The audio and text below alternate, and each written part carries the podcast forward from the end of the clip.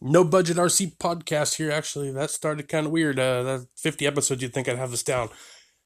You're listening to No Budget RC podcast. I am your host, Eli, and you're listening to episode 50. That's how we start the show.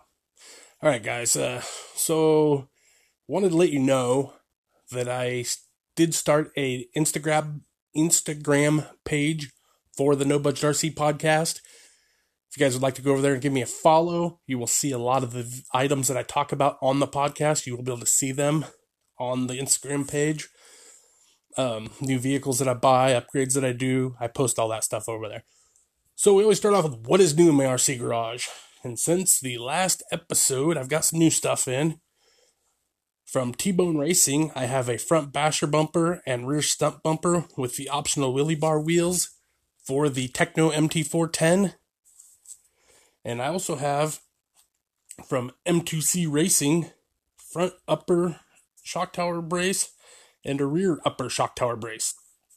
For those are also for the Tekno MT410. Then the other new thing I have is today I picked up a Traxxas 116th E Revo. Alright guys, so what I want to do in this episode is basically just give you a kind of an update of what I've been doing in the hobby. Um, a lot has changed here. A lot has changed in my RC garage. So I kind of figured I'd just do an update. So recently, about a last weekend, so about a week ago, I sold my Traxxas TRX4. I've said several times I like building crawlers more than I actually like running them and it's just been sitting here. I've ran it in my yard a couple times. I've dumped a ton of money into you know building it up. I've not taken it out and actually ran it. So I was like, you know what? I'm gonna throw it up and see if it sells, and it did. Then this weekend, I sold the Traxxas Summit that I had. And that was kind of the plan with that vehicle all along. Um, if you remember, few episodes ago, I had picked up a Thunder Tiger roller and I got it going. I was trying to sell it basically just to flip it, make some money, and end up trading it for that Summit.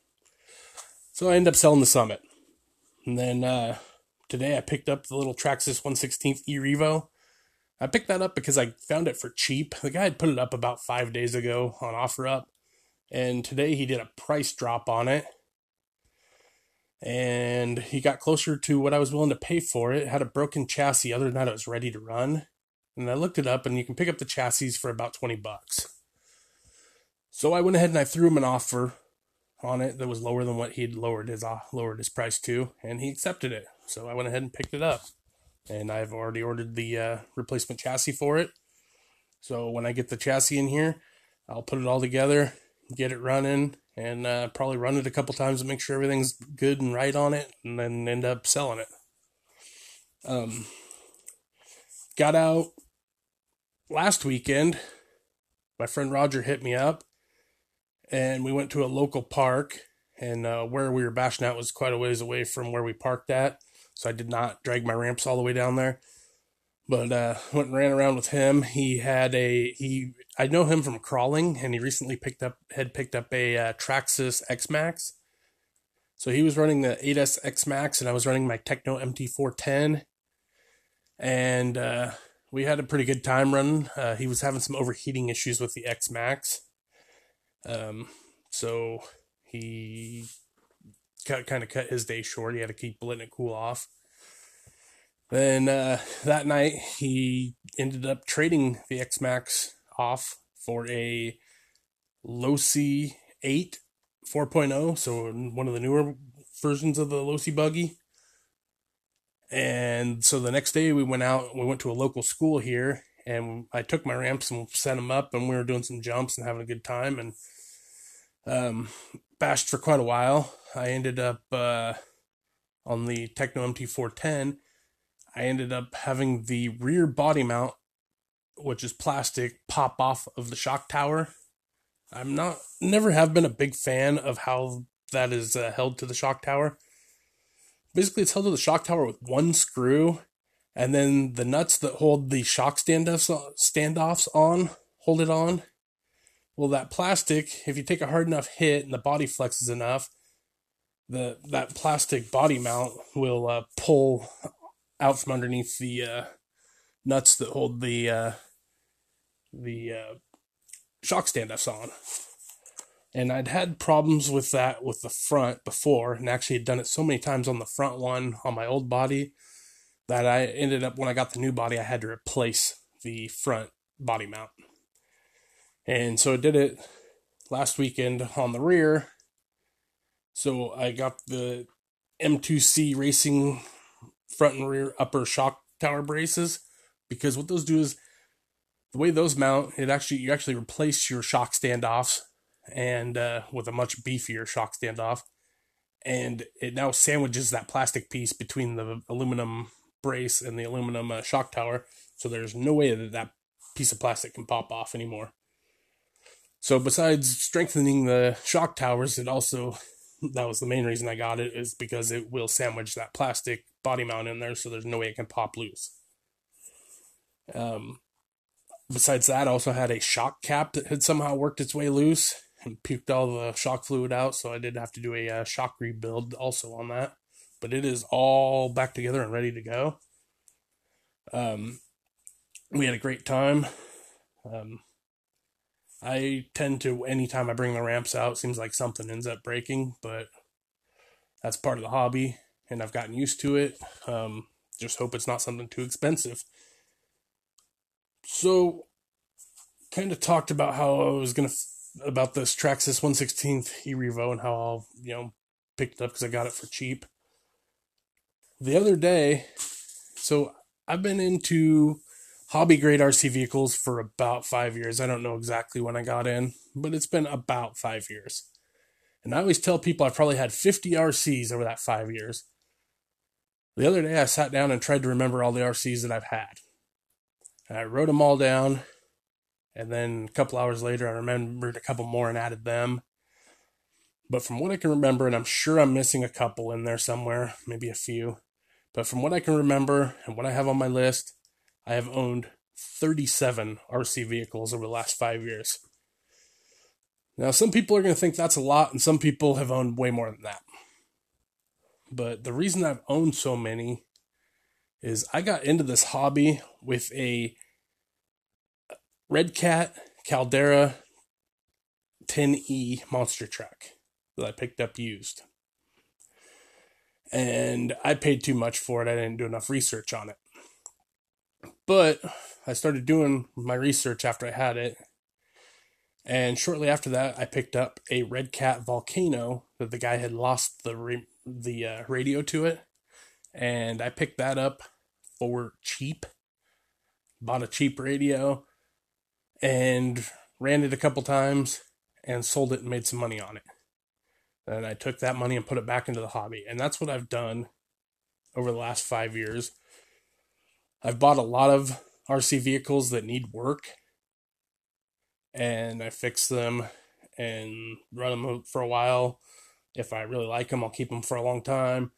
If it's something that's like, yeah, it, it, I mean, I've never had an RC vehicle that wasn't fun, but some of them are just funner than others. And some of them, it's like why I sold the Summit is Summits are fun, but I just I don't see what I'm going to run it. I really like my Tekno MT410. I like fast eighth scale bashers and jumping, and that's mostly what I do. So rather than just have something sitting here on the shelf, I'll usually sell it and get something. You know, you know. There's been a few vehicles I've really liked. Uh, my first Arrma Kraton, the V2 Kraton I picked up, I really liked it and I held on to it for a long time.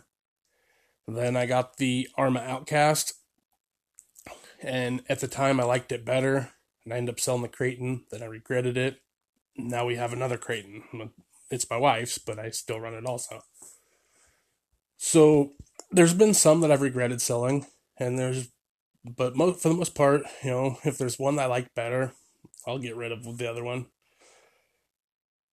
And I've a lot of times it's you know picking up ones that need work and the way to, that I've done this successfully and been able to make money and you know upgrade in the hobby is by every day I check OfferUp and I check Facebook Marketplace.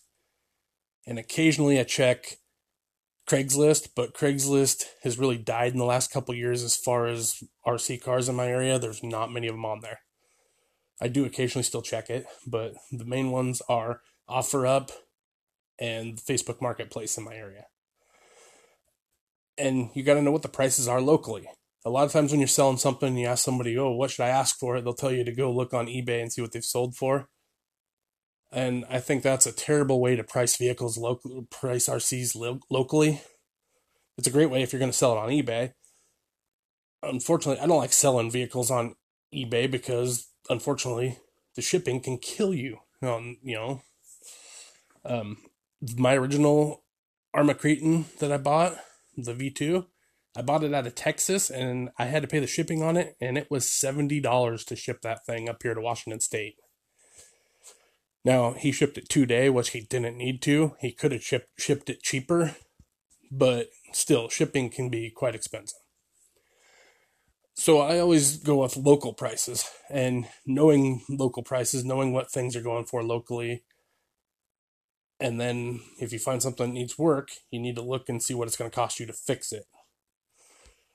So by doing that, I've been pretty successful as far as being able to make money on vehicles and you know some of them I've kept for a while and other ones have been you know I've pretty much fixed them ran them once and gotten rid of them but just basically you got to be dedicated and check the price on you know on a regular basis. Like I said I'm almost every day I'm checking it.